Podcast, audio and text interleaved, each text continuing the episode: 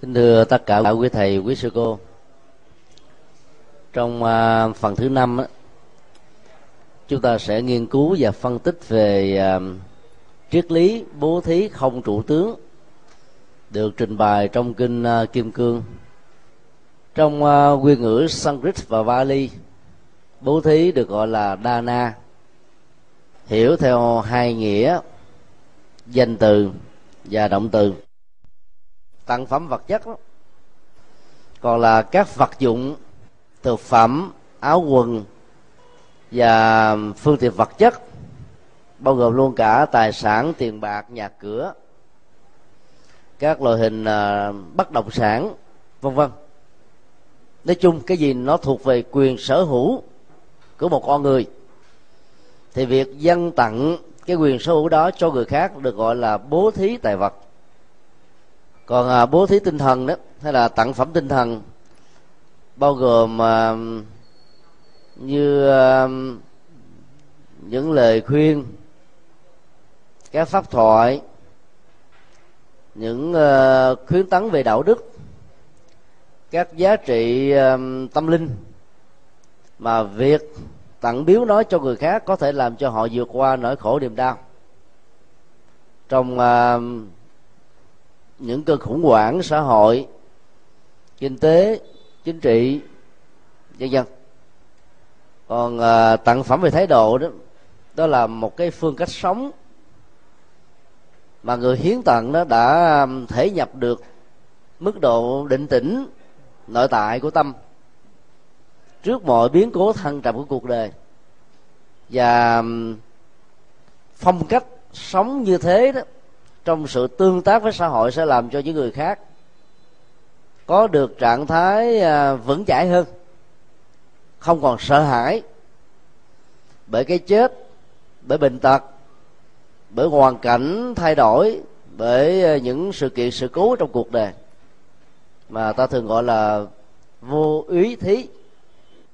Trong tình huống là một động từ thì Dana là một sự là một cái động tác tặng, biếu, hiến, dâng, cúng, sở hữu quyền của mình về phương diện luật pháp cho một người nào đó đang có nhu cầu với các mục đích xã hội và những giá trị đạo đức, nhân văn mà con người cần phải thiết lập, như là những uh, nhịp cầu tương thân và tương trợ lẫn nhau. Sẽ là một sự sai lầm nếu ta cho rằng uh, học thuyết uh, bố thí nó ngược lại với học thuyết vô ngã. Vì vô ngã cho rằng là không có cái tôi thân thể vật lý, cái tôi tâm lý làm sở hữu chủ của các uh, sản vật, thì làm gì có một cái sở hữu vật chất để ta tặng biếu cho người A, người B, người C. Trên thực tế, thực tập dâng hiến các tặng phẩm cho người khác trên nền tảng của lòng từ bi là một trong những nghệ thuật buông xả giúp cho chúng ta giải phóng cái tính sở hữu chủ của mình trên một đối vật nào đó về phương diện luật pháp, để ta có thể thiết lập các nhịp cầu của tình thương, tình thân, vân vân. Do đó chẳng những bố thí không ngược lại với học thuyết vô ngã của nhà Phật, mà nó là một trong những hành động để giúp cho chúng ta thể đạt được nó một cách trọn vẹn hơn.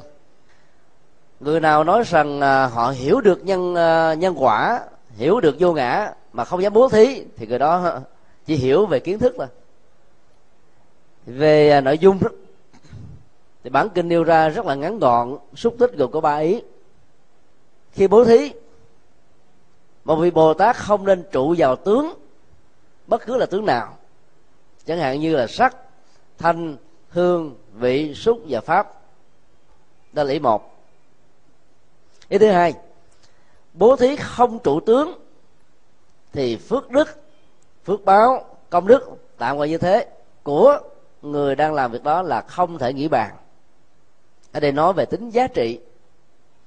Ý thứ ba, cũng giống như là hư không ở bốn phương Đông Tây Nam Bắc, vốn không cùng lận, phước đức của người bố thí không trụ tướng cũng như thế. Hãy an trụ vào bố thí không trụ tướng. Trong buổi này chúng ta thấy sự so sánh về cái giá trị không cùng tận của không gian, và người bố trí không trụ tướng, tức là không bị dướng vào cái chủ nghĩa cái tôi dưới nhiều hình thức khác nhau, sẽ cũng có được cái giá trị tương đương như thế. Và nếu có trụ, nếu có dướng, đó là hãy an định dấn thân trên con đường bố thí không trụ tướng.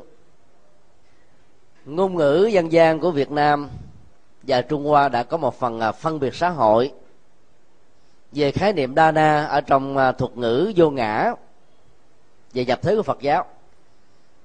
Hầu như người ta đã có một mặc định xã hội rằng cúng dường là một từ để dùng cho những người Phật tử thành kính dâng lên hiến tặng cho những vị xuất gia, mà theo họ đó, giá trị đời sống đạo đức tâm linh và nhiều phương diện khác cao hơn, với niềm hy vọng rằng việc dân cúng như thế như là gieo các hạt giống vào ruộng phước, cái gọi là họ sẽ có được thành quả hết sức là tương thích.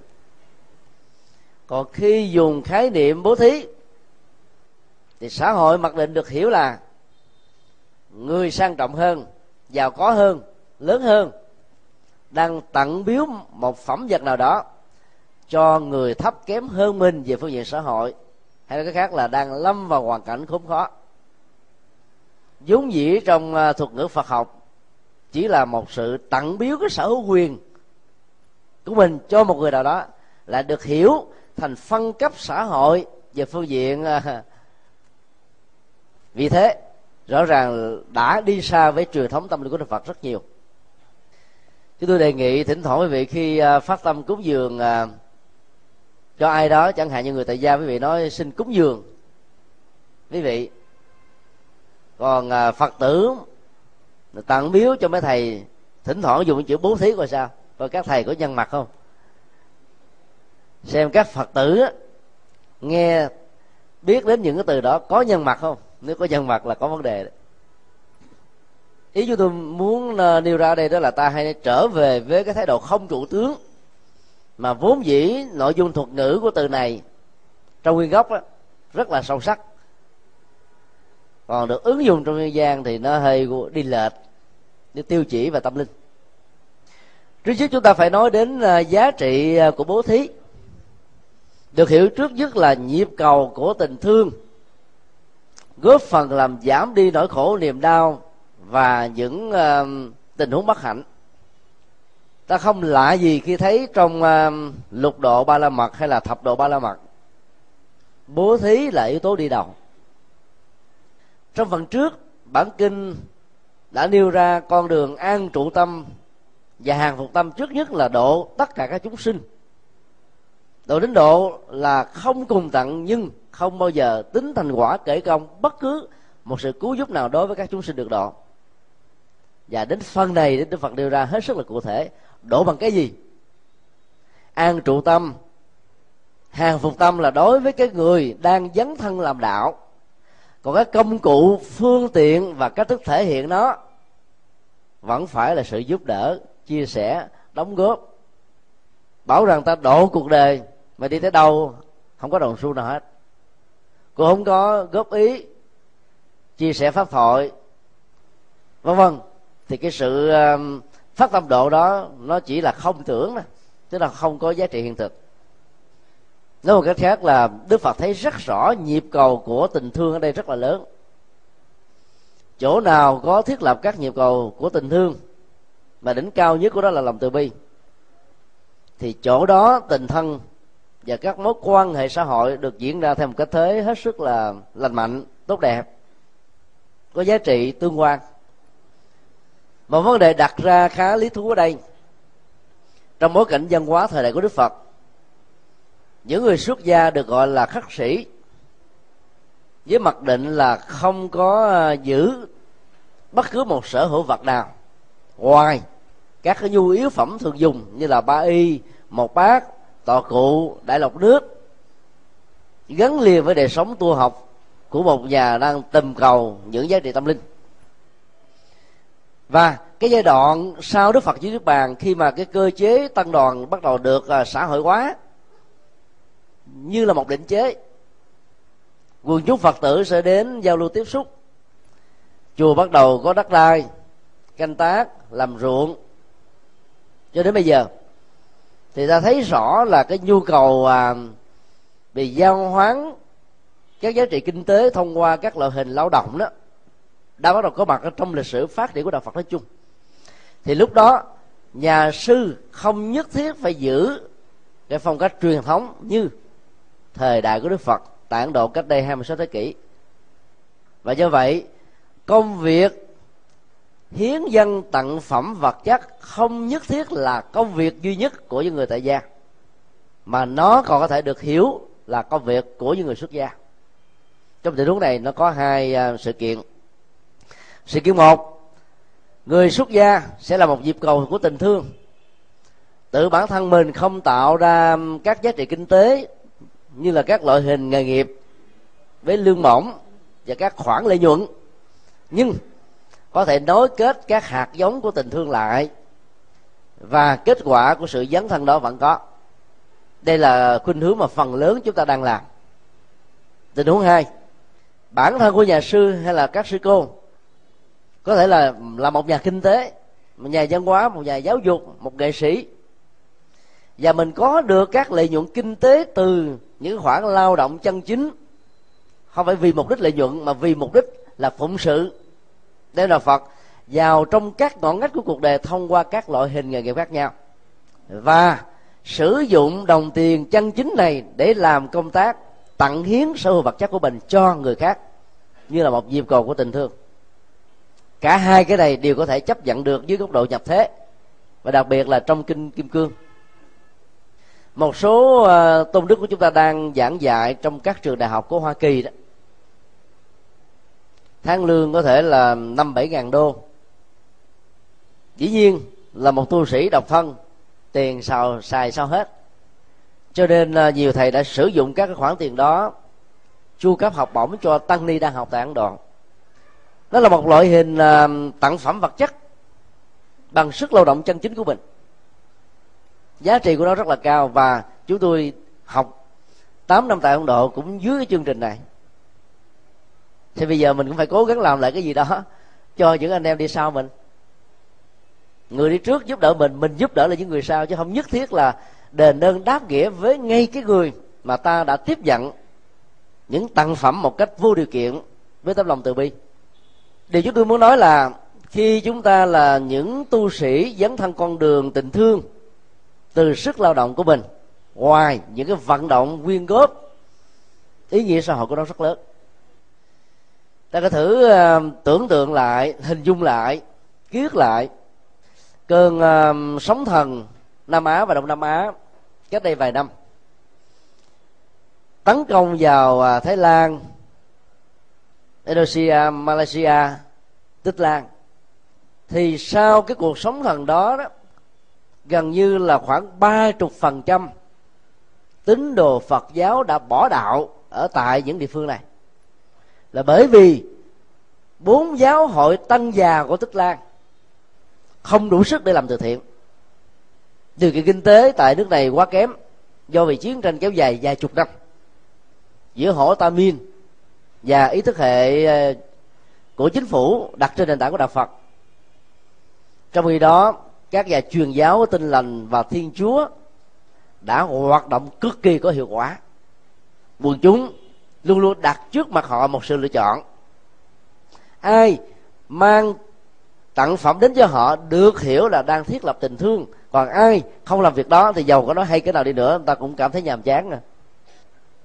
Trong hội nghị thượng đỉnh Ấn Độ và Phật giáo đó, chúng tôi có gặp vị thượng tọa hiện là đại biểu quốc hội của chính phủ Tích Lan.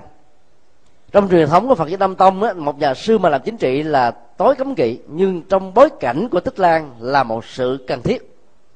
Có ba nhà sư làm đại biểu quốc hội, và nhà sư mà chúng tôi gặp là người đầu tiên. Ông cũng là người phát thảo ra conversion bill để có thể được thông qua tại quốc hội và trở thành như là cái luật nghiêm cấm cải đạo phi đạo đức của các cái tổ chức truyền đạo Thiên Chúa giáo và Tin Lành tại nước này. họ dùng các phương tiện như là sự cưỡng bức, như là dụ dỗ, như trong những hoàn cảnh nó có thiên tai, nỗi khổ niềm đau nhiều quá, ta đang cần những nhu cầu vật chất, thì họ khoanh dùng các hoạt động từ thiện gây một cái sức ép tâm lý là muốn có chén cơm manh áo nước để sống qua cái cơn khủng hoảng này thì cần phải theo đạo. Cái đó được gọi là là cải đạo cưỡng bức, và cái đó nó được gọi là phi đạo đức. Trong bốn năm nỗ lực đưa cái um, cái nghị quyết này trở thành như một cái luật, đến bây giờ vẫn chưa xong. Những cái sức ép về các cái đảng phái chính trị khác cũng khá cao. Do đó chúng ta thấy là trong nỗi khổ niềm đau, ai mang tình thương thì cơ hội làm cho người tiếp nhận nó trở thành là tín đồ của tôn giáo đó rất là cao. Dĩ nhiên những người Phật tử chúng ta đi không phải vì mục đích này. Nhưng ít ra đó, chúng ta cũng nên xác định rõ cái giá trị lợi lạc mà các hoạt động từ thiện chúng ta sẽ nhắm vào là cái gì. Chứ nếu nghĩ đơn thuần cứ rải thóc ở dưới ruộng, cây nào lên được thì lên, cây nào không lên được thì thôi, thì uổng lắm. Do đó trong sáu năm vừa qua đi đâu làm từ thiện, chúng tôi cũng đều có một cái yêu cầu và dùng một cái từ tế nhị, đó là chia sẻ đạo đức. Đạo đức ở đâu cũng cần hết á, nhà tù cho đến trung tâm phục hồi nhân phẩm phụ nữ, cho đến các trại cai nghiện, hay là các trung tâm bảo trợ xã hội, trung tâm người già, tàn tật, trẻ mồ côi, dưỡng lão, vân vân. Thì hầu như là cái nhu cầu về đời sống đạo đức là một chuẩn mực của hạnh phúc. Cho nên các giám đốc trung tâm không ai có vấn đề gì. Nếu chúng ta bảo rằng chúng tôi vào đó để thuyết giảng thì có lẽ không ai cho. Đổi một khái niệm chút xíu mà nội dung được giữ nguyên thì không có lý do gì chúng ta không mạnh dạn để làm. Và qua kinh nghiệm của gần sáu năm như vậy thì chúng tôi thấy là cái giá trị tặng phẩm vật chất đó nó rất là nhỏ, nhưng nó châm mồi cho cái giá trị thứ hai, đó là tặng phẩm tinh thần, tặng phẩm tâm linh. Và cái này là cực kỳ có lợi cho những mảnh đề bất hạnh. Đó là vật chất không có chúng ta đi, có hàng trăm đoàn xã hội khác đi và họ có thể làm tốt hơn chúng ta, nhưng họ không có được cái chân kia. Còn ta làm với tính cách là vô cầu, không phải là để cải đạo những người đang có mặt ở trong các trung tâm này. Nỗi khổ niềm đau đó lớn lắm. Cho nên khi biết một nhà sư, một sư cô đến để làm đạo bằng cách là chia sẻ các pháp thoại đó, thì họ đã đến nghe. Trong trại giam K hai mươi đó, có một số dân tri thức, có một số người bị bắt quan đó, rồi nói bữa nay biết là phái đoàn tới, chứ tôi muốn ra nghe coi đạo lý nhà Phật nói cái gì về cuộc sống. Không hẳn họ đến nghe vì họ ngưỡng mộ ông thầy, họ đến nghe như là một cái nỗi niềm thắc mắc, là muốn mở cái cánh cửa của những hoài nghi về đạo Phật và xem nó có đáp ứng được những cái khát vọng của họ về bản chất của cuộc sống hay không, giải quyết được cái gì giúp họ thăng hoa được hay không. Và đến với thái độ đó thì người ta sẽ tiếp nhận rất là nhanh, chú ý từng câu, từng chữ, từng lời, từng ý tưởng. Do đó tặng phẩm tinh thần đó luôn luôn nên đi kèm với tặng phẩm vật chất, thì nỗi đau bất hạnh mới thật sự được xóa bỏ. Chứ còn chúng ta tặng những con cá thì những người tiếp nhận nó sẽ có thể bị lệ thuộc lâu dài, thay vì ta tặng chiếc cần câu. Tặng phẩm về uh, tinh thần đó, nó là phương pháp luận giải quyết các nỗi đau, trong khi đó tặng phẩm vật chất chỉ là những cái giải quyết tạm thời, ta gọi là cứu ngặt.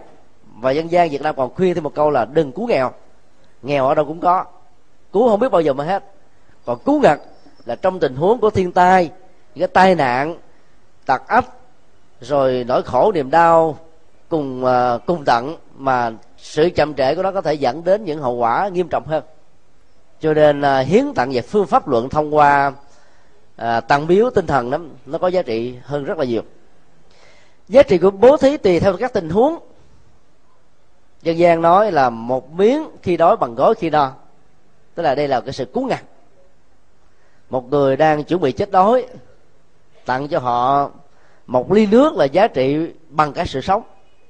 Một gói xôi, một chén cơm, một bát hủ tiếu cũng bằng giá trị của sự sống. Nhưng nếu ta tặng cái đó, có thể gấp tỷ lần cái đó cho một người đang sống khỏe mạnh, thì nó không có giá trị gì hết. Như vậy dấn thân trong tình huống cứu ngặt, như là mối quan tâm hàng đầu, cứu nghèo như là mối quan tâm xã hội về nhân đạo như là thứ yếu, ta sẽ tạo ra các hệ giá trị khác nhau, và đối tượng nào cũng cần có được những sự chu cấp quan tâm đúng mức của chúng ta. Nhiệm kỳ trước chúng tôi làm tổng thư ký của ban từ thiện xã hội của Trung ương. Mặc dầu đưa ra nhiều kế hoạch nhưng trên thực tế thì chúng ta làm chẳng được là bao.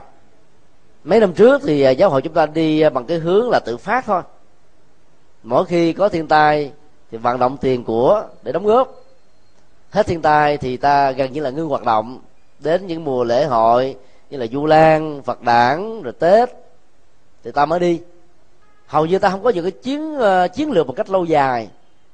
Năm nào đi vùng sâu, năm nào đi vùng cao, năm nào đi ở những dân tộc thiểu số, đi như thế nào với cái hướng ra làm sao để sau những cái lần đi đó ta có được kết quả gì về vấn đề nhập thế và độ sinh.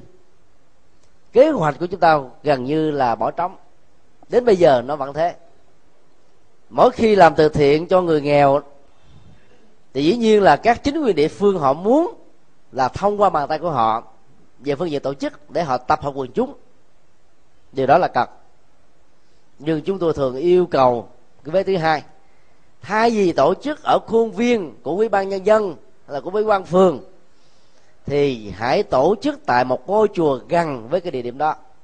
Ít ra trong cái ngày mà những người nghèo đang cần nhận sự viện trợ giúp đỡ đó, họ có mặt được một ngôi chùa, lại được Phật dạy bá lại, nghe được một thời kinh, sống ở trong cộng hưởng tâm linh của đạo Phật, và hình ảnh của vị sư trụ trì với ban chánh đại diện của ban đại diện đó được thỉnh mời đến, phối hợp với chính quyền địa phương để tặng biếu các phần quà bằng tất cả tấm lòng. Nghệ thuật cung cách giao tế hết sức là lịch sự, nhã nhặn, thì chúng tôi tin chắc rằng sau cái lần đóng góp đó đó, người ta sẽ có thiện cảm với đạo Phật nhiều hơn, cả chính quyền địa phương lẫn quần chúng.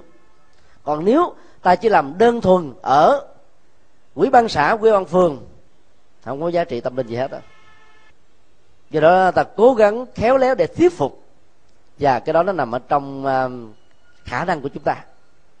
Thái độ tận biếu đối với các nhà sư thì lúc nào nó cũng nhã nhặn lịch sự hơn là để cho các quan chức của chính quyền địa phương làm việc đó. Chúng ta nhờ họ điều phối bằng cách là, là thông báo, là tập hợp số liệu lên một cái danh sách theo ấp, tổ, xã, phường, huyện vân vân, và đọc tên chủ hộ của những hộ nghèo đó để người ta lên tiếp nhận xong rồi ký vào, tránh những tình trạng người thì có nhiều, người thì chẳng có, và những cái kiện tụng về sau này.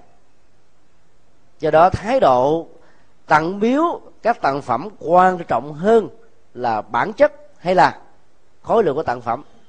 Mặc dầu có thể cái người đang trong cơn túng thiếu ta cần cái khối lượng tặng phẩm là nhiều, nhưng mà thái độ của người mang đến tặng nó mà không có nhã nhặn, làm cho người ta có cái mặc cảm rằng là họ trở thành gánh nặng của xã hội, con mọt hay là cái tâm gửi, thì có lẽ là nỗi khổ niềm đau về phương diện tâm lý dâng trào nhiều hơn. Thì lúc đó tặng một tặng phẩm vật chất là đồng nghĩa với việc giết chết đi cái tặng phẩm tâm linh, tức là tặng phẩm tinh thần. Thái độ tặng biếu cũng chính là một tặng phẩm tinh thần mà người làm đạo trong thời hiện đại cần phải quan tâm đúng mức của nó. Đi vào nội dung của bản kinh thì ta thấy ở đây Đức Phật dạy là không nên trụ vào sáu thứ: sắc, thanh, hương, vị, xúc và pháp. Vấn đề đầu tiên là bố thí không trụ sắc được hiểu như thế nào. Sắc đây được hiểu theo nhiều lớp ý nghĩa khác nhau. Trước nhất về bản thân của người phát tâm và hành hoạt về bố thí và tặng phẩm đó, phải nghĩ như thế này là đừng đợi đến lúc có tiền bạc mới bố thí. Ở đây chúng tôi muốn nói chung là đợi đến giàu, có điều kiện, phương tiện, tiện nghi, đời sống vật chất đủ đầy, cái đó chính là sắc. Vì đợi đến cái thời điểm đó không biết lúc nào mới có. Bởi vì cái tiêu chí đặt ra sự đầy đủ, giàu sang, phú quý, tiện nghi đủ đầy ở mỗi người mỗi khác nhau. Có người có được căn nhà, chiếc xe Honda, ngày ba bữa cơm được gọi là đầy đủ đời sống tiền bạc này. Có người cho rằng như thế chỉ là là phần mới bắt đầu đó, hết sức là giản đơn, chưa có đủ, cần phải giàu hơn nữa thì mới bắt đầu làm. Các quan niệm về sự khác biệt đó đã làm cho rất nhiều người muốn làm mà là không được. bởi vì sự thực thi của họ đặt trên tính điều kiện, nếu chấm chấm chấm thì chấm chấm chấm, ít nhất là ba dấu chấm, có hai mệnh đề điều kiện. Cái điều đó là một cái giả thuyết rằng nếu tôi giàu sang phú quý trúng số độc đắc hay là tiện nghi đủ đầy thì tôi mới làm chuyện A, chuyện B, chuyện C. Cái vế nếu này không biết bao giờ mới xong, vế thì lại càng hoàn toàn xa tích, nó không có thiết thực lắm. Còn bố thí không trụ sắc của Phật giáo, ta không có tiền, ta không có tài sản thì ta vận động, ta hưởng ứng, ta tán dương, ta hoan hỷ và ta hỗ trợ bằng cách là đi công quả.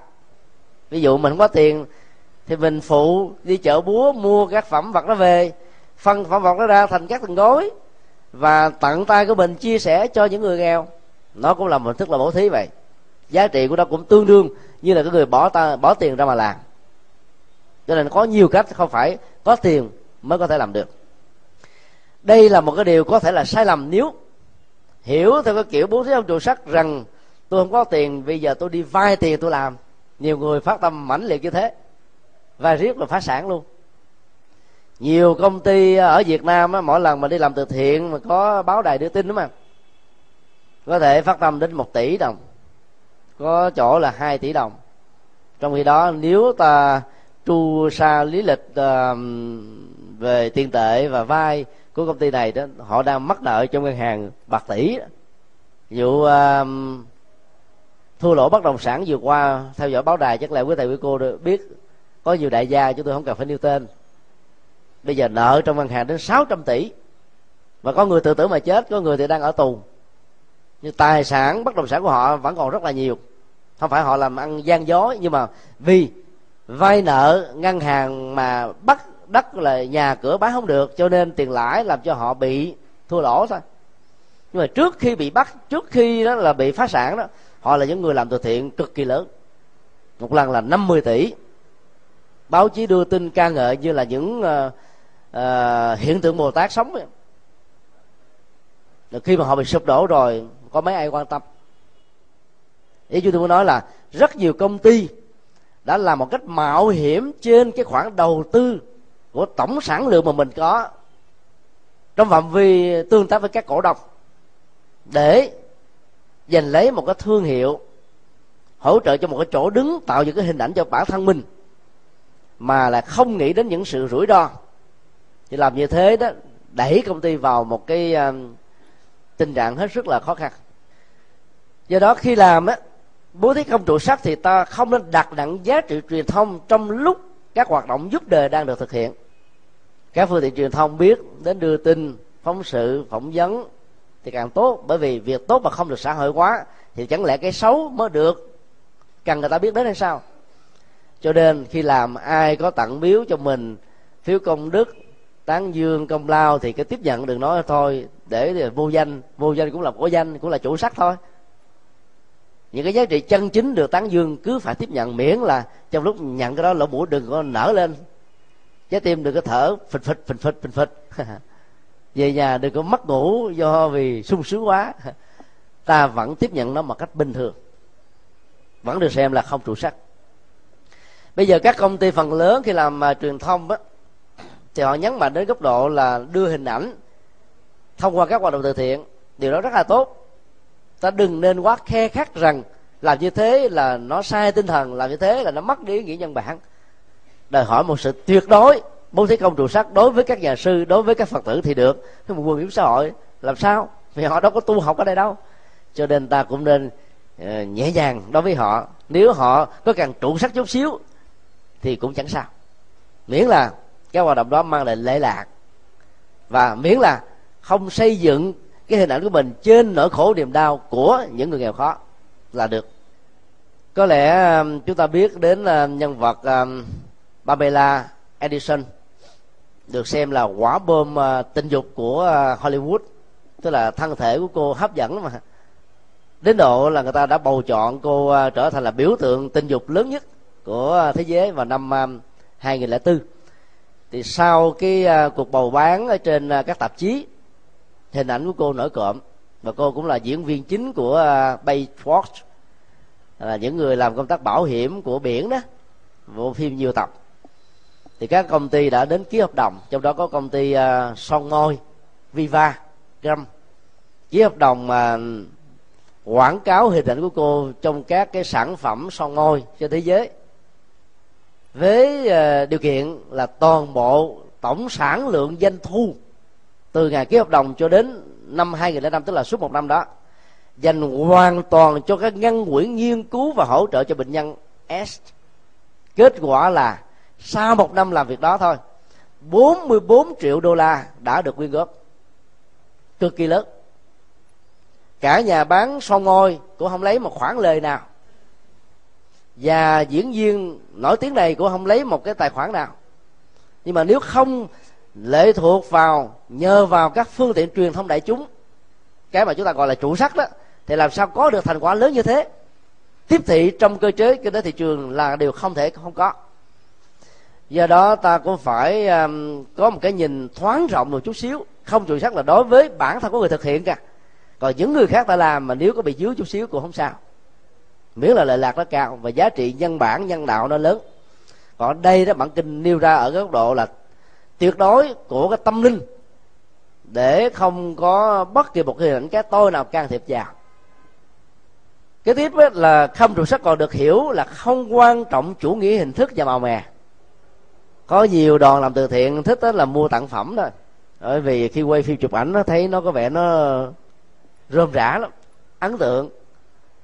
Năm mươi ngàn mà mua khoảng chừng vài ký gạo, mì gói, đường, bột ngọt á, thì nó to đến mấy ký như thế này, cầm nặng lắm. Khi tặng cho người khác thì người thấy cũng uh, xôm tụ, ấn tượng. Thế đó là ta đặt nặng chủ nghĩa hình thức và ta quan trọng quá cái tặng phẩm. Trên thực tế chúng tôi đi nhiều nơi, thế nào tôi cũng nhờ tư vấn ở uh, giám đốc của trung tâm. Những gì đang cần ở trung tâm đó không ai khác hơn là giám đốc biết rất rõ. Ví dụ nếu quý vị đi làm từ thiện xuống uh, trung tâm nuôi dạy uh, của uh, Kỳ Quang Hai, nơi uh, Thượng tọa Thiện Chiếu làm tổng giám đốc, thì cái câu đầu tiên mà Thượng tọa sẽ khuyên chúng ta là đừng nên tặng bánh quà gì, mà hãy nên tặng uh, tặng tiền đó. Thế vì gạo đó dư thừa quá, mỗi tháng đến lúc Thượng tọa phải cầm mang gạo ở chỗ đó đem đi tặng biếu các trung tâm từ thiện khác nữa mà. Cái tiền là cái để mà chu cấp cho các hoạt động y tế, sức khỏe, rồi bảo hiểm cho các uh, trẻ em bị tàn tật và bị chứng bệnh đau. Cho nên uh, tùy theo trung tâm mà chúng ta mang cái gì đến.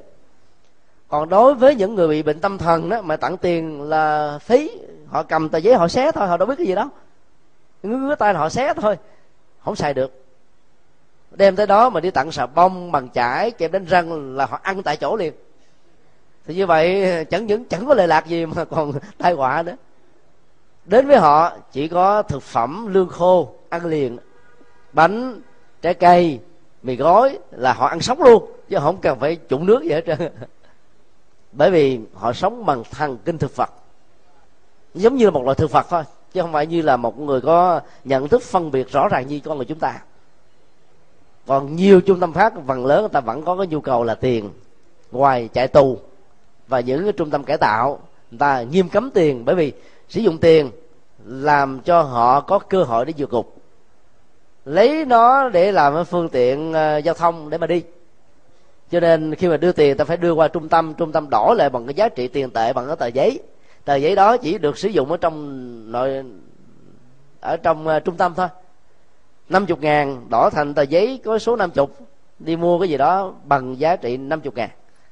Cho nên ta phải hiểu rõ cái này để ta không quan trọng với chủ nghĩa hình thức, đem tới cái mà chúng ta thích thay vì cái mà cái người đang cần giúp đỡ cần. Tới những nơi bị thiên tai lũ lụt mà mình đem đi tặng uh, gạo là không thiết thực rồi. Cái mà ta cần là gì? Cái uh, tấm bạc để ngủ qua đêm, xô nước, rồi các dụng cụ uh, uống và mền, chiếu, gối, vân vân. Những cái đó là những cái quan tâm hàng đầu, chứ không phải là thực phẩm. Thế vì thực phẩm họ có thể nhịn đói và ban ngày không sao hết, những cái này không có họ có thể chết ở dưới trời sương. Do đó phải hiểu rõ để chúng ta không rơi vào cái chủ nghĩa hình thức. Không vì sự thu hút vì sự thu hút giới tính mà giúp cho người. Chữ sắc này được hiểu như là giới tính. Có nhiều người đi giúp đỡ một người nào đó ngàn vàng mua một trận cười mà thôi, hay là như chơi vậy đó. Đại khái vì sự thu hút mà ta đem tặng phẩm biếu, như cách thể hiện sự đào hoa, ga lăng, là người sang trọng, và kết quả là ta sẽ biến cái người tiếp nhận đó trở thành người đào mỏ, ha, một bên đào hoa, một bên đào mỏ. Thì cái giúp đỡ về phương diện giới tính như trên đó thì hoàn toàn nó không có ý nghĩa xã hội. Mà các đại gia thì quý vị biết là họ sẵn sàng bỏ tiền ra năm bảy tỷ mua căn nhà cho cái người mình thương. Thì đó nó là chủ sắc dưới hình thức là giới tính, mà cái này nó dẫn đến các cái tệ nạn xã hội rất lớn và làm phá vỡ hạnh phúc các gia đình. Giúp người vì người cần giúp, giúp đời vì đời cần chia sẻ là cái tiêu chí mà các nhà hoạt động từ thiện cần phải quan tâm, chứ không bất cứ lý do về hình tướng hay là hình sắc gì ta làm. Thì lúc đó cái lòng từ bi mới có thể giúp cho chúng ta an trụ tâm, hàng phục tâm trong lúc mà mình đem một tặng phẩm hiến dâng cho cuộc đời và cho con người nói chung. Một câu hỏi được đặt ra là bố thí không trụ tham được hiểu như thế nào? Nó có thể được hiểu bằng nhiều nghĩa. Nhiều người nghĩ rằng là sử dụng những cái lời ngon ngọt, an ủi, khích lệ, thậm chí là hứa lèo, miễn là mang niềm vui cho người khác, được xem là bố thí rồi. Và trên thực tế nó không phải là phương tiện duy nhất, hay cái khác, nó chỉ là một công cụ chứ không phải là cứu cánh trong tự thân, của việc sử dụng nó như là một phương châm. Ví dụ các cái tổ chức truyền đạo của các tôn giáo nhất thần, khi làm từ thiện đó thì họ quan trọng cái âm thanh lắm, nhất là Tin Lành đó. Họ kêu cái người tiếp nhận tặng phẩm đó hãy nhắm mắt lại, họ mở một cái loại nhạc mà tính cách là chiều sâu nội tâm, đánh vào trong tâm thức của người đó, rồi sau đó yêu cầu người đó mở mắt ra, vừa nghe vừa quan sát. Lúc đó vị mục sư gọi là run run run, run cái đầu, lắc lắc cái tai, để tạo ra cái dấu hiệu giống như là đang được điển nhập vào vậy đó. Tức là họ trụ vào trong cái sắc như là một cái phương tiện, rồi trụ vào cái thanh, qua cái âm thanh nó có vẻ đó là nó lung linh, rồi màu nhiệm, rồi ấn tượng, làm cho người đó cảm thấy đê mê lắm và tiếp nhận một cách rất là dễ dàng cái nguồn giáo lý mới mà có thể rất là xa lạ với con đường tâm linh mà họ đang có. Hoặc là họ có những lời hứa hẹn như thế này: tặng cho một cái gia đình nghèo một con trâu, thì họ phải nói như này: đây là trâu của Chúa. Tặng cho một ngôi nhà tình nghĩa thì đó là đây là ngôi nhà của Chúa. Cái lời an ủi ngon ngọt đó làm cho người ta phải nhớ hoài con trâu, cái nhà, cái cày, rồi cái tiền góp vốn để tạo kinh tế làm ăn, đó là cái cần câu. Và dĩ nhiên là sau một thời gian lao động chân chất và có nỗ lực đó, thì người ta có được tài sản, thì tài sản đó được hiểu là tài sản có được từ Chúa. Đó là nói những lời ngon ngọt, an ủi, khích lệ một cách đó là có dụng ý. Đối với những người mà trình độ kiến thức của họ chưa phân định được đâu là đúng, đâu là sai, đâu là nên, đây là không nên, cho nên làm cho ta phải lệ thuộc vào và trở thành tín đồ sau những cái lần giúp đỡ đó. Đó là bố thí trụ và âm thanh, với những lời hứa hẹn hết sức là tinh vi. Không trụ tham còn được hiểu là không đặt nặng giá trị lời khen và danh vọng khi hành thí. Là ca ngợi tán dương mình là chuyện của cuộc đời, chuyện của con người.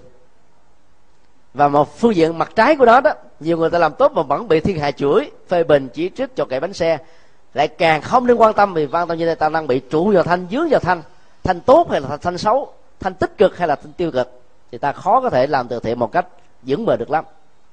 Mấy ai hiểu được những người có tấm lòng. Nếu như cái cách thức làm của người đó nó quá ấn tượng, quá hiệu quả, thì cạnh tranh, ganh tị, không hoan hỷ, không tự hỷ chắc chắn sẽ có mặt. Mà các người thực tập dưới góc độ của trí tuệ ba la mật thì đừng nên bận tâm, để cho tâm của mình được thông thả, thảnh thơi, để mình làm những việc tốt hơn, quan trọng hơn. Tương tự là không nên để bị mắc kẹt trong những lời khiếm nhã và vô ơn của người nhận. Không phải lúc nào ta đi tặng người khác là được người khác biết ơn đâu. Có nhiều người nhận xong rồi còn quyền rủa chửi bới lại, vì không làm cho họ được hài lòng, hoặc để họ phải chờ đợi quá lâu. Trong khi đó dụng ý của người tặng biếu này là hoàn toàn không có ý xấu đó, nhưng vẫn được hiểu và lý giải rằng là làm cho họ bị rơi vào mặc cảm tự ti với một số phận hẩm hiu ở trong cuộc đời. Nhưng lúc đó đối diện và nghe được những cái lời phê bình chỉ trích từ những người tiếp nhận tặng phẩm, mà ta khởi lên một cái niệm sân không hoan hỷ, thì mọi thành quả công đức bố thí nó sẽ bị mất đi rất nhiều. Cho nên Đức Phật mới dạy trong kinh tạng Pali đó là hoan hỷ trước khi bố thí, hoan hỷ đang khi bố thí, bao gồm luôn cả cái nghe không như ý, thì hoan hỷ sau khi bố thí, thì ta mới có thể vượt qua được, không bị mắc kẹt trong những lời kiếm nhạ. Sử dụng ngôn ngữ từ ái nhưng không kẹt vào chúng, bởi vì khi tặng người khác mà nói cọc cằn ai mà thích. Những cái nền văn hóa phương Tây rất là lịch sự, khi tặng cho người khác còn cảm ơn người tặng cho mình, nhận của mình đó. Có lần chúng tôi đi um, tham quan Campuchia. Trên đường đi đó, ở uh, tại phi trường thì uh, người mẹ mới nói với uh, cậu bé khoảng tám tuổi: con uh, hãy cầm uh, tiền uh, đem lại tặng cho cái bác cái già đang nghèo khổ đó. Con tặng xong rồi đó, bác mà nhận lấy thì con hãy khoanh tay cúi đầu xuống mà nói cảm ơn. Cậu bé chạy lại làm y hệt theo cái lời người mẹ dặn. Quay trở về, cậu bé cậu bé uh, cười khả khả. Và cậu bé nói với mẹ: mẹ ơi, tại sao mẹ không cảm ơn con? Vì mẹ mới nhờ con mà. Có những cái lém phải làm cho mình phải suy nghĩ. Tức là ta sử dụng cái ngôn ngữ nhưng mà đừng để bị kẹt vào nó. Tại sao mình tặng người khác mà mình phải cảm ơn người khác? Là bởi vì để cho cái tôi của chủ nghĩa công thần nó không bị dướng vào. Và thông thường ta tặng người khác, người khác cảm ơn mình thôi chứ mình không cảm ơn lại. Do đó dưới hình thức nào đi nữa mà bị kẹt vào âm thanh trong bố thí vẫn chưa gọi là bố thí ba la mật. Cái khó nhất ở trong bản kinh này là làm thế nào để lý giải cái bố thí không trụ vào hương vị và xúc. Hết sức là tế nhị mà cũng hết sức là khó khó tìm ra được những cái minh chứng cụ thể. Hương thì có hai loại: hương quyến rũ và cái mùi xú uế khó ưa. Chẳng lẽ chúng ta đi tặng những thứ đó?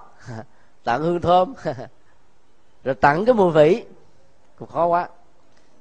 Ta có thể hiểu theo một cái nghĩa chung nhất: không trụ vào những thứ này trong lúc ta đang hành thí, mang một tặng phẩm đến cho người và cho đời. Đó là đừng bám vào cái mùi vị, cái hương vị ngọt ngào. Nó có những cái khoản đầu tư đó về từ thiện làm cho chúng ta nở mặt nở mày, và rất nhiều người phải tranh để có được cái gói đầu tư đó. Ví dụ đối với những quốc gia được gọi là đạo Phật, là quốc đạo đi, một cái chương trình phóng sự về Phật tích để đưa và phát sóng trên đài truyền hình chẳng hạn, thì nó là một cái gói hết sức là hấp dẫn. Và nhà đầu tư nó có thể công bố để mời gọi các cái khoản bảo trợ cho chương trình trên báo về đài. Ai đến trước với nhiều cái đóng góp sẽ được cái quyền ưu tiên là người bảo trợ, và chương trình đó sẽ được phát sóng vào cái giờ vàng. Dĩ nhiên cái này nó là hấp dẫn lắm, nhiều công ty sẽ bắt đầu đóng góp vào. Ví dụ người ta nói cái gói cho một cái đoàn quay phim như vậy là mười ngàn đô, đạo diễn, biên tập viên và người quay phim. Thì những cái công ty nào muốn tên tuổi của mình với hương vị được hấp dẫn trong tình huống này thì người ta có thể đóng góp là hai mươi ngàn đô, giống như đấu giá vậy đó. Chỗ khác nói: ủa, công ty đó hai mươi ngàn hả, tôi hai mươi mốt ngàn, người hai mươi hai ngàn, hai mươi ba ngàn, đến lúc là thành một trăm ngàn. Nếu ta biết làm những cách như thế này thì hầu như là ta thu hút được những cái nhà đầu tư cho những mục đích xã hội, lợi ích cho cộng đồng nó rất là lớn. Dĩ nhiên ở đây là nó bị dướng vào hương vị hết à, và nó dướng một cái xúc trong việc tiếp xúc với quần chúng, các phương tiện thông tin đại chúng, nó dướng mắt hết á. Nhưng nếu là một nhà tổ chức có được cái nhìn thoáng rộng vậy thì chín mươi ngàn còn lại đó ta có thể làm các chương trình từ thiện khác gắn liền đính kèm vào trong cái chương trình phóng sự về Phật tích cũng chẳng sao. Nếu ta làm với một cái dụng ý ngay từ ban đầu, để là một con đường đi mà nó có thể dính hương, dính vị, dính xúc, nhà đầu tư đầu tư vào thì họ có được phước báo kia, họ có được cái tên tuổi của công ty của họ, nhưng các nhà tổ chức sẽ có được cái cái cái phần dư thừa đến cả chín lần để làm các công tác từ thiện khác. Thì cái người tổ chức như thế có thể vẫn không được xem là dính vào hương vị và xúc, tức là sử dụng hương vị và xúc để làm các việc tốt hơn, tức là tương kế tủ kế. thì trong tình huống đó có thể chấp nhận. Còn bố thí mà chấp vào trong cái xúc thì nó phức tạp lắm. Xúc nó gồm có con mắt, lỗ tai, mũi, lưỡi, thân, ý, tức là những ấn tượng khó quên, vân vân. Nhiều người là thích đi, thì bởi vì chỗ đó đi tới vậy là biết bao nhiêu người ta khóc, ta vẫy tay chào, ta đón mừng mình, thì mình là cảm thấy mình xúc động lắm, mình thích đi chỗ đó hoài. Còn chỗ nào mà tới vẫy lơ lơ láo láo không có tiếp gì mình hết thì gần như mình không muốn đi lần thứ hai. Nhất là các đại gia họ thích cái đó lắm, tức là bị vào hương vị xúc, phải tiếp kiểu gì như thế nào thì mới hấp dẫn, làm sao họ dẫn nhưng khác về. Thế con chỉ một câu quý vị biết là bỏ nó trong cái lòng, đi xa một trăm cây số bịch lại hết bốn mặt, tới một trăm cây số đó mở cái lồng chim ra, và ta đi về bằng xe hơi, chiều về tới nhà thì con chim bồ câu đã về trước à, với điều kiện là cái lồng đó hết sức là đẹp, cái chuồng mà ta nuôi đó phải đẹp, lúa thóc thực phẩm cho nó ăn nó phải hết sức là sung túc, thì chẳng những nó về một mình, nó dẫn thêm một hai con khác cùng về nữa. Thì cái hương vị xúc nó làm cho ta quyến luyến đi không nổi, muốn cho nó đi nó cũng không đi được đó. Thì cái bố thí nó cũng như thế đó. Có nhiều người đến trung tâm đó bởi vì người ta biết tung hô dạng tới mình, là mình cảm thấy mình quyến luyến, mình đi không nổi. Còn đến những chỗ khác người ta hơi, hơi có vẻ xìu xìu, ảnh ảnh lơ lơ, gần như là mình không cảm thấy hạnh phúc. Đó là mình bị trụ vào hương vị xúc mà làm bố thí. Thì bố thí đó nó mang tính điều kiện rất cao. Mỗi lần vận động từ thiện thì chúng tôi thường yêu cầu người tài trợ đó nên đi theo. Cái tiếp xúc giữa người làm từ thiện và cái người tiếp nhận cái tặng phẩm đó là hai chiều. Ta nhìn thấy nụ cười, niềm vui, sự sảng khoái, và nhất là nghe bài pháp thoại xong nó có những cái phải suy nghĩ lại về bản chất cuộc đời và hành động của mình trong quá khứ để định hướng cho tương lai. Thì lúc đó các nhà mạnh thường quân quan sát và nhìn thấy, thì sau chuyến đi đó họ sẽ phát tâm nhiều hơn nữa. Và đây là cái cách thức mà ni sư Chứng Nghiêm Chứng Nghiêm ở Đài Loan làm, thông qua cái phỏng vấn. Những chương trình từ thiện đầu tiên của bà đó chỉ có khoảng chừng vài chục triệu thôi, bà niêm yết với cái danh sách các mạnh thường quân ở Giác Chùa, làm một cái đĩa vê xê đê liệt kê tên tuổi của họ ở cuối cái đĩa. Sau chương trình đó tặng biếu cho các mạnh thường quân, các mạnh thường quân nhìn thấy tên tuổi của mình và nhìn thấy cái chương trình, nó gây những cái xúc động, nó gây những cái cái cái, cái tương tác về tình tình thương đó, làm cho người ta rung động cõi lòng và muốn vận động người thân của mình cùng tham gia. Và bằng cái phương pháp đó, đó là lấy hương vị và xúc làm một cái tiêu chí thôi. Trong vòng năm năm sau, hoạt động của ni sư Chứng Nghiêm đã trở thành là đứng số một tại Đài Loan. Trong lần bị động đất ở tại Đài Loan á, cả chính phủ Đài Loan vận động không bằng cái số tiền phân nửa của ni sư Chứng Nghiêm vận động quốc tế.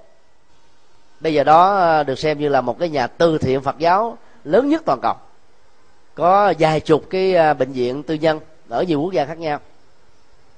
Riêng cái bệnh viện tại Đài Loan không còn lớn hơn bệnh viện quốc gia nữa. Dịch vụ y tế, chất lượng của dịch vụ cao hơn là các bệnh viện trong nước, mà giá tiền là hữu nghị hơn. Do đó nếu ta biết sử dụng hương vị xúc như là một cái phương tiện để ta mời gọi các nhà từ thiện đóng góp vào thì nó vẫn tốt, miễn là khi làm ta đừng bị dướng dính vào. Tức là cầm con dao phải cầm cái cán chứ đừng cầm cái lưỡi, cầm cái lưỡi thì bị đứt tay. Cái lưỡi đó chính là cái tôi. Bố thí không trụ pháp được hiểu trước nhất nó là những ý niệm. Dướng vào cái ý niệm đó là cái dướng khó tháo mở. Rất nhiều người sau khi đi làm từ thiện xong rồi trở về không bao giờ quên được những cái ký ức về những tặng phẩm, những hạnh phúc, những cái giá trị của nó mà đã được tặng biếu rồi, cho nên cái tôi đó nó còn hoài à. Niềm vui thì ta phải ghi nhận nó là tốt, nhưng mà nhớ hoài về niềm vui này đó thì lâu lâu đó, nó, nó nổi lên cái ý niệm mà chảnh đó, đóng góp nhiều về từ thiện đó mình hơi chảnh chút xíu. Và cả tôi đó nó làm cho con người trở nên cống cao, ngã mạn, tự hào, tự đắc, tự đại. Cho nên không hoài ức về những tặng phẩm với những thành quả đã được tặng biếu. Cái này ta áp dụng hiện tại lạc trú để quên nó đi, nghĩa là ta không trụ vào pháp, tức là các ý niệm ký ức. Điều thứ hai là cũng không nên quá mơ tưởng về tương lai của các tặng phẩm. Các nhà từ thiện nó bắt đầu hoạch định, nếu tôi đến công ty A chắc có lẽ là công ty A sẽ ủng hộ cho mình là hai trăm triệu, Tuần sau đến công ty B, công ty B cho bốn trăm triệu, công ty C nó được sáu trăm triệu, mà được tỷ hai rồi. Làm vậy là có vẻ là ngon cơm ngọt canh à. Tôi mơ tưởng quá nhiều, khi đến chỗ đó để vận động ta cho có hai mươi ngàn. Le lưỡi, buồn phiền, rồi não nề, chán trường, thất vọng, bế tắc. Tức là không nên mơ tưởng về cái quả tương lai, chuyện đó nó chưa có. Ta cứ làm theo tùy duyên. Tùy duyên bằng cách nào? Tức là ta có những cái phương tiện truyền thông, thông cáo trên các phương tiện báo đài hay các trang web, làm những tờ bướm, những tờ rơi. Nếu ai có tấm lòng hợp với cái chương trình chính sách đường lối của mình làm, họ sẽ đến đóng góp thôi. Còn có nhiều người thì mỗi lần làm phải gọi điện thoại từng người một để mà vận động. Vận động riết rồi thì người ta nghe cái điện thoại đến, nhìn thấy số điện thoại là ta sợ, ta không dám bắt máy nữa. Cái đó là điều mà Đức Phật đã lưu ý chúng ta trong Kinh Pháp Cú rồi. Như còn ông đến với hoa, chỉ hút cái mặt chứ đừng làm hương hương sắc của nó. Cũng vậy, vị tỳ kheo vào trong làm khắc thực, đừng có nhận quá mức, bởi vì làm như thế gây khó khăn về đời sống tài chính của gia đình là điều không nên. Cho nên là mình nhận tặng phẩm làm sao để cho người phát tâm còn đủ cái cơ hội và thời gian tái tại tái tạo lại những cái gì họ đã cúng dường. Do đó thí dụ ta phát tâm cúng mười, mình nhận chừng bảy tám thôi, đó là tốt. Có lần uh, nguyên chủ tịch nước uh, Trần Đức Lương và phu nhân đến thăm viếng uh, Việt Nam Phật Quốc Tự tại Bồ Đề Đậu Tràng, gặp thầy trụ trì, và phu nhân muốn phát tâm là cúng hết toàn bộ cái mái ngói của ngôi chùa đang cất. Thầy thầy trụ trì mới trả lời là tôi uh, ghi nhận cái tấm lòng của bà với tư cách là để giúp phu nhân của một quốc gia. Làm như thế nó sẽ um, châm ngòi cho sự phát tâm của rất nhiều người Việt Nam trong các cộng đồng sống ở hải ngoại và trong nước. Nhưng uh, trong Phật giáo đó thì chùa nó, nó là của bá tánh. Nhân gian thường nói là đất vua, chùa làng, phong cảnh bụt, thì chùa đó là của cộng đồng, tức là nó có bàn tay đóng góp của nhiều người. Cho nên tôi xin nhận của bà chừng uh, vài viên ngói thôi, thì mỗi một người khác có thể đóng một viên ngói. Thế đó là ta không có mơ tưởng đến tương lai quá nhiều.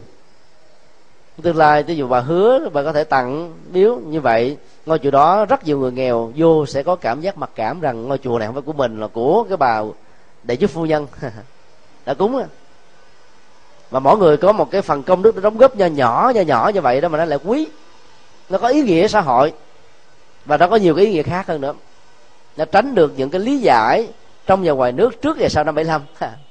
Mà mọi người làm đạo ở hải ngoại phải hết sức gọi là lưu tâm và để ý về những chuyện này.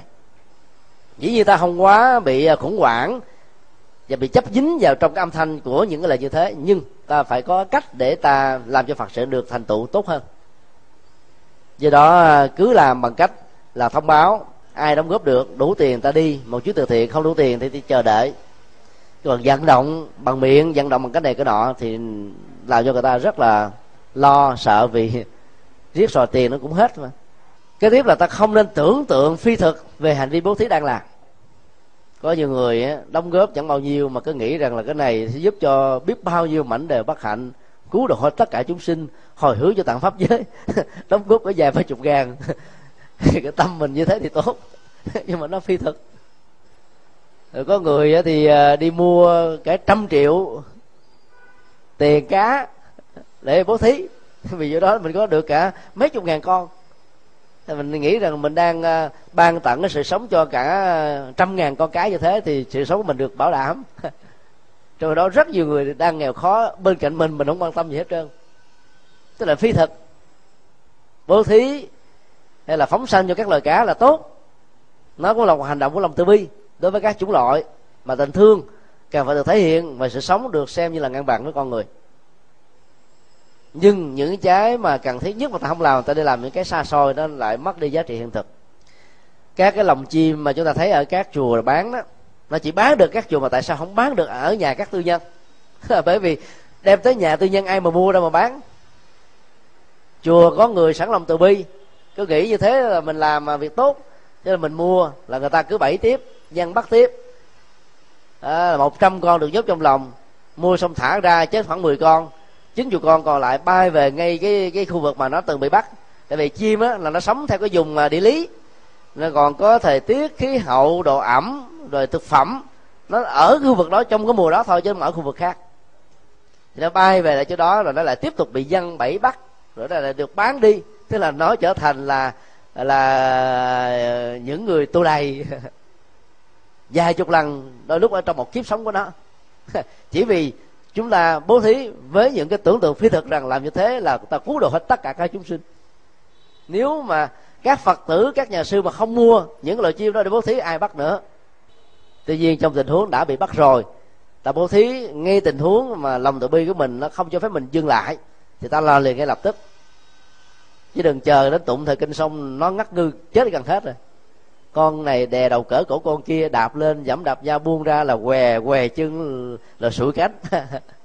Cho nên phải bố thí là bố thí liền, phóng sanh là phóng sanh liền, chứ không phải chờ đợi. Trọng tâm của bố thí không trụ tướng là bố thí được hiểu là sự buông xả. Muốn ban tặng thì trước nhất ta phải thực tập nghệ thuật ban xả. Hiến tặng một cái gì đó mà không buông buông xả đó, thì sau khi hiến tặng rồi ta tiếc nuối vô cùng. Ta có thể trách chứa cái người nhận tặng phẩm của chúng ta tại sao không biết mang ơn ích, vân vân. Và phải buông xả thì mới có thể tặng biếu được. Kinh Dược Sư, một bản kinh nói về dược chất tâm linh, đặc biệt là nhấn mạnh về góc độ bố thí, mô tả một câu rất ấn tượng là có nhiều người khi đem tặng phẩm cho một người nào đó, thậm chí là người thân thích nhất, ruột rà nhất, có cảm giác như là có một con dao rất bén cắt vào từng làn da thớt thịt của mình, đau nhức vô cùng. Thì những người như thế chúng tôi thường gọi là tổng giám đốc hãng kẹo. Hoặc kiếp trước họ có thể từng làm tổng giám đốc các hãng than Quảng Ninh đó. À, tức là cái than thở thôi, chứ thực tế thì cái nhu cầu sử dụng của mình chẳng là bao so với những gì mình đã có. Nhưng mà buông ra là tiếc nuối, để lại thì không biết để xài cho cái gì. Cái mâu thuẫn nội tại đó đã làm cho rất nhiều người sống mà bị lệ thuộc vào vật chất, xem chủ nghĩa vật chất như là à, tất cả những cái cần có trong xã hội. Cho nên đời sống người đó trở nên là băng giá, chai sạn, và đã mất hết tình thương yêu. Thực tập buông xả giúp cho chúng ta bắt đầu à, mạnh dạn tặng biếu sở hữu, sở hữu cho, sở hữu vật chất, rồi sở hữu tác quyền, rồi à, sở hữu lời khuyên, và sở hữu thái độ, tức là ta sống một cách thông dong tự tại, không sợ hãi, không bị dướng bận gì, bất cứ cái gì trong cuộc đời, thì người khác sẽ tiếp nhận được như là một kinh nghiệm để tham khảo. Khi ta hiểu bố thí không bị dướng vào, không bị trụ dính vào sáu trần, thì ta phải hiểu là buông xả về chúng là sự có giá trị nhất. Hay nói cái khác, nếu không nếu được hiểu không bị dướng vào sáu trần là bố thí, thì nó được hiểu tương đương buông xả trong bố thí lại có có giá trị tuyệt vời. Bố thí mà không chấp vào hình thức, danh thơm tiếng tốt, sự tương tác xã hội và những giá trị uh, tiếp xúc khác trong trong cuộc đời, được xem là bố thí cao thượng. Tức là thấy nỗi đau của người khác như là chính nỗi đau của mình, san sẻ đó là để làm lành các cái vết đau để cho người ta vượt qua. Thì uh, giá trị về vì xã hội nó rất là lớn. Nói tóm lại, tinh thần nhập thế của Kinh Kim Cương trong vấn đề uh, an trụ tâm, hàng phục tâm của mình trong việc làm Phật sự phải được hiểu trước nhất là thông qua hành động của ban tặng. Lời nguyện thứ mười một có lẽ quý thầy thuộc lòng, quý cô cũng đã nhớ nằm lòng, của Đức Phật Dược Sư trong Kinh Dược Sư là: ai khát thì cho uống, ai đói thì cho ăn, ai lạnh thì cho áo quần, ai ngạt thở thì cho không khí, sau đó mới ban pháp vị nhiệm màu. Đây là con đường vật chất đi trước, tinh thần đi theo sau. Khó ai có thể nghe tâm linh trong tình trạng cái bao tử trống không đó, bởi vì bao tử nó đang biểu tình, tinh thần không có thể ổn định để mà nghe được. Có nghe rồi ở bên lỗ tai trái qua bên tai phải, nghe ở giờ phút trước nó bay mất ở giờ phút sau thôi.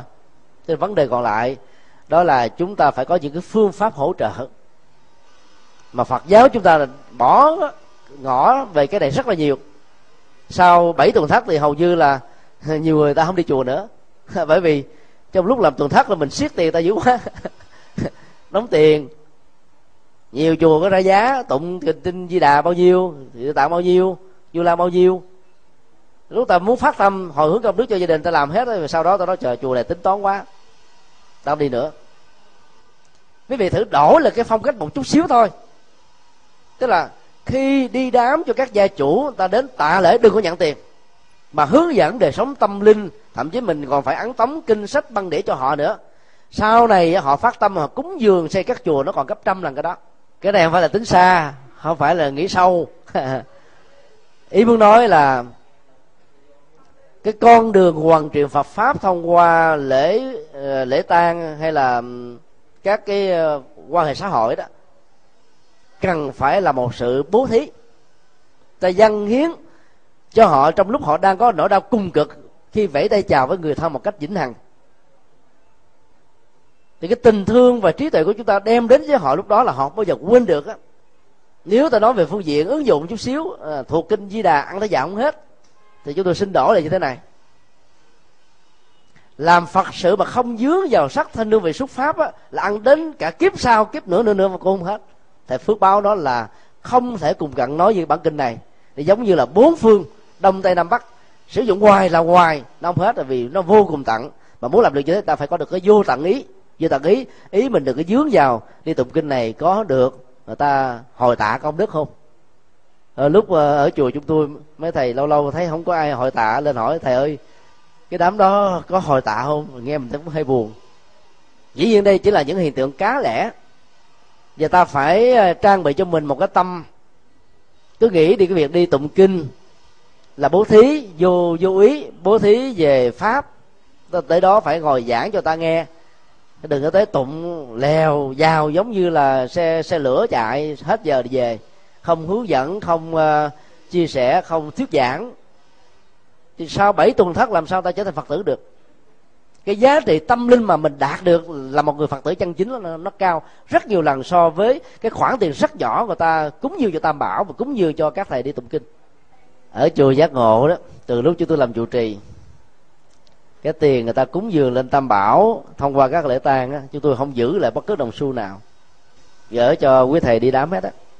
Nhưng mà ý tôi vẫn muốn nói như thế này, tức là ta đến với một cái lễ tang đó, đến bằng tấm lòng của một người đang hoằng pháp, cái đó là trọng tâm. Vì đến với tấm lòng của ngài hoằng pháp, cho nên ngay sau cái thời ta liệm, ta phải chia sẻ nỗi khổ niềm đau liệt bằng một bài thuyết giảng khoảng mười lăm phút. Trong nỗi khổ niềm đau đó, cỡ cái ông mà ngang cái đầu cứng cổ trong thế giới giang hồ, hay là một cái người là nhất xiển đề không tin Phật pháp tăng và nhân quả phước báo, họ vẫn nghe, vì họ sợ liên liên lụy đến cái chết của họ đó, cho họ nghe hết. Đó là cái thời khắc quan trọng nhất để chúng ta làm đạo. Mỗi đêm trước khi tụng kinh hoặc là sau khi tụng kinh, trong lúc người ta đang còn quỳ chắp tay, quý thầy dừng lại nói thêm mười phút mười lăm phút nữa, áp phê lắm. Đó là những giá trị nó cần thiết và ta phải chuẩn bị. Còn giờ họ phát tâm họ cúng thì cứ nhận thôi, không sao hết á. Không có tụng kinh là không được, vì quần chúng cần là tụng kinh, chứ còn họ chưa biết để nghe giảng pháp. Tuy nhiên mình phối hợp vừa giảng và vừa tụng thì giá trị nó rất là cao. Ở miền Trung đó thì cái phong tục uh, thuyết giảng vẫn còn, thuyết linh đó, nó là thuyết linh chứ thực tế là thuyết cho người còn sống. Còn ở miền Nam thì phong tục này đã mất dần rồi, nó uổng lắm. Thì mong quý thầy cố gắng là hồi phục lại cái phong tục đó, tức là thuyết giảng cứ mỗi kỳ mà mình có dịp đi tụng kinh là dành mười lăm phút để giảng về một đề tài nào đó. Chứ còn phần lớn chúng ta toàn là hướng dẫn cúng dường trai tăng không à. Hướng dường trai tăng hồi hướng công đức cho người quá cố, phước báo kẻ còn lẫn người mất đều được ăn vui, thì cái chuyện đó không ai phủ định. Nhưng mà ta nên thuyết giảng những giá trị tâm linh khác nữa cả. Chứ mà không nhiều người khó tính sau cái đám ta sợ luôn, vẫy tay chào. Đó là cái lợi thế rất lớn mà Phật giáo có, các tôn giáo khác không có được. Thì ta kết thúc từ đây.